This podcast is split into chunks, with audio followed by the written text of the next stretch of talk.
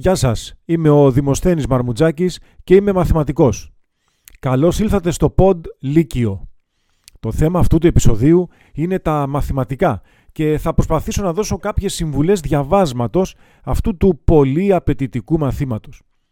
Τα μαθηματικά παραδοσιακά θεωρούνται δύσκολα. Οι περισσότεροι μαθητές αλλά και μεγαλύτεροι άνθρωποι μόλις τους συστηθώ ως μαθηματικός θα μου εκφράσουν αμέσως την απέχθειά τους για αυτό το μάθημα. Λίγοι είναι αυτοί που θα σου πούν ότι αγαπούν τα μαθηματικά. Θα σου πούν δεν τα καταλαβαίνω, θα σου πούν είναι πολύ δύσκολα, ότι έχει πολλούς τύπους. Να ξεκαθαρίσω από την αρχή ότι δεν έχουν όλοι οι άνθρωποι την ίδια ικανότητα κατανόησης μαθηματικών ενιών. Δεν έχουν όλοι αυτό που λέμε θετική σκέψη. Δεν έχουν το έμφυτο ταλέντο. Αυτοί οι άνθρωποι λοιπόν, αφού κάνουν μια προσπάθεια σε κάποια ηλικία, μικρή κατά κύριο λόγο, στο δημοτικό, και δεν τα καταφέρουν, τα παρατάνε. Απογοητεύονται, δεν θέλουν να ξαναπροσπαθήσουν και τους μένει αυτή η πικρή εμπειρία από τα μαθηματικά.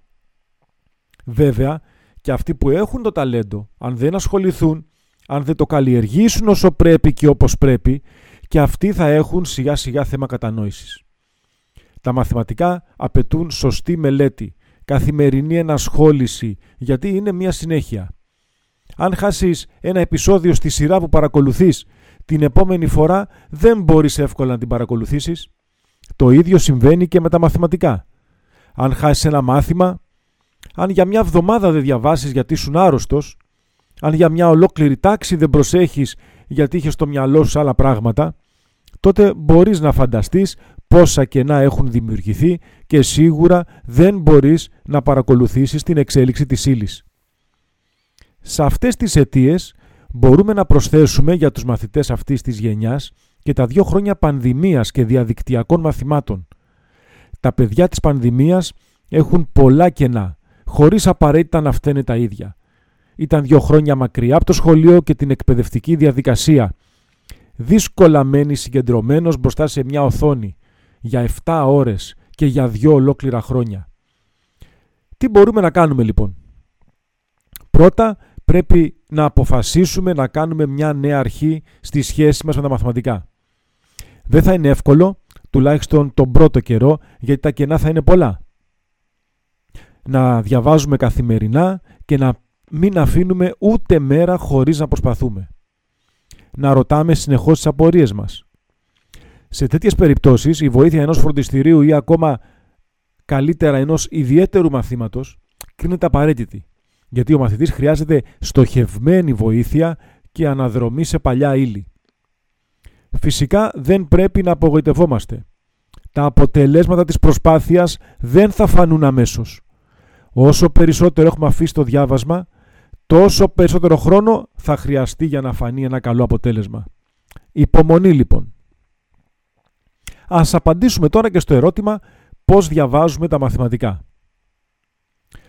Πρώτα απ' όλα πρέπει να γνωρίζουμε τη θεωρία για το αντίστοιχο κεφάλαιο.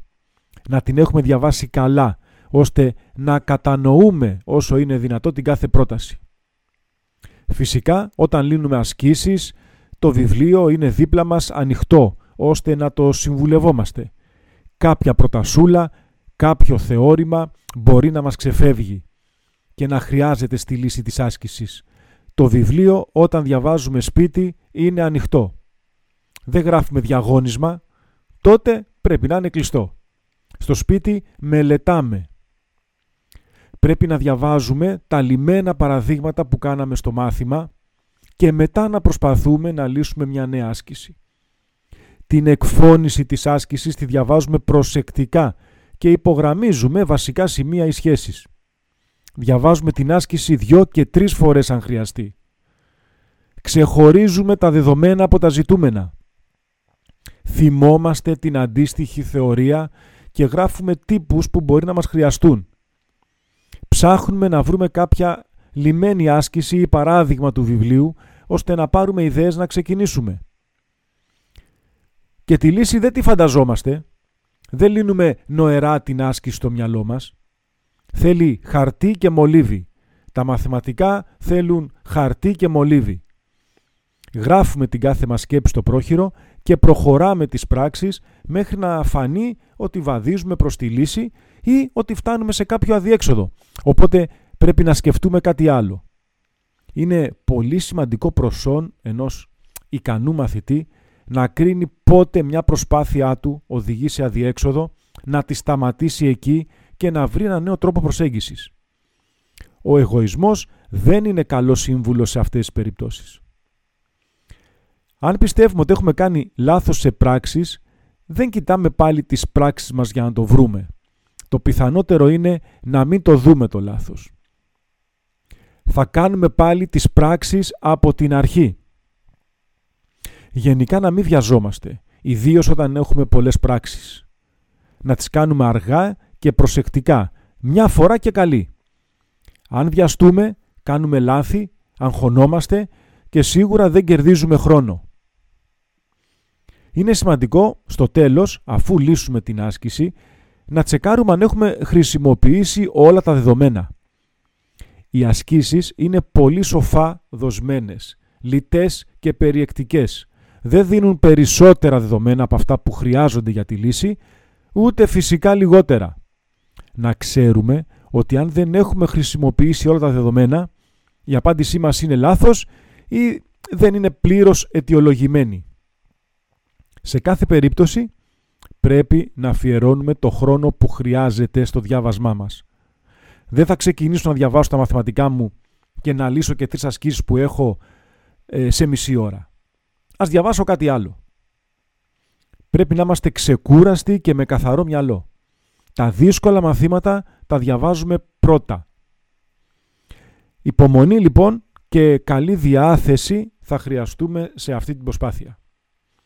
Ευχαριστώ για την ακρόαση. Για ερωτήσεις και απορίες μπορείτε να με βρείτε σε Facebook και στο Instagram ως Δημοσθένης Μαρμουτζάκης με λατινικούς χαρακτήρες. Ευχαριστώ πολύ.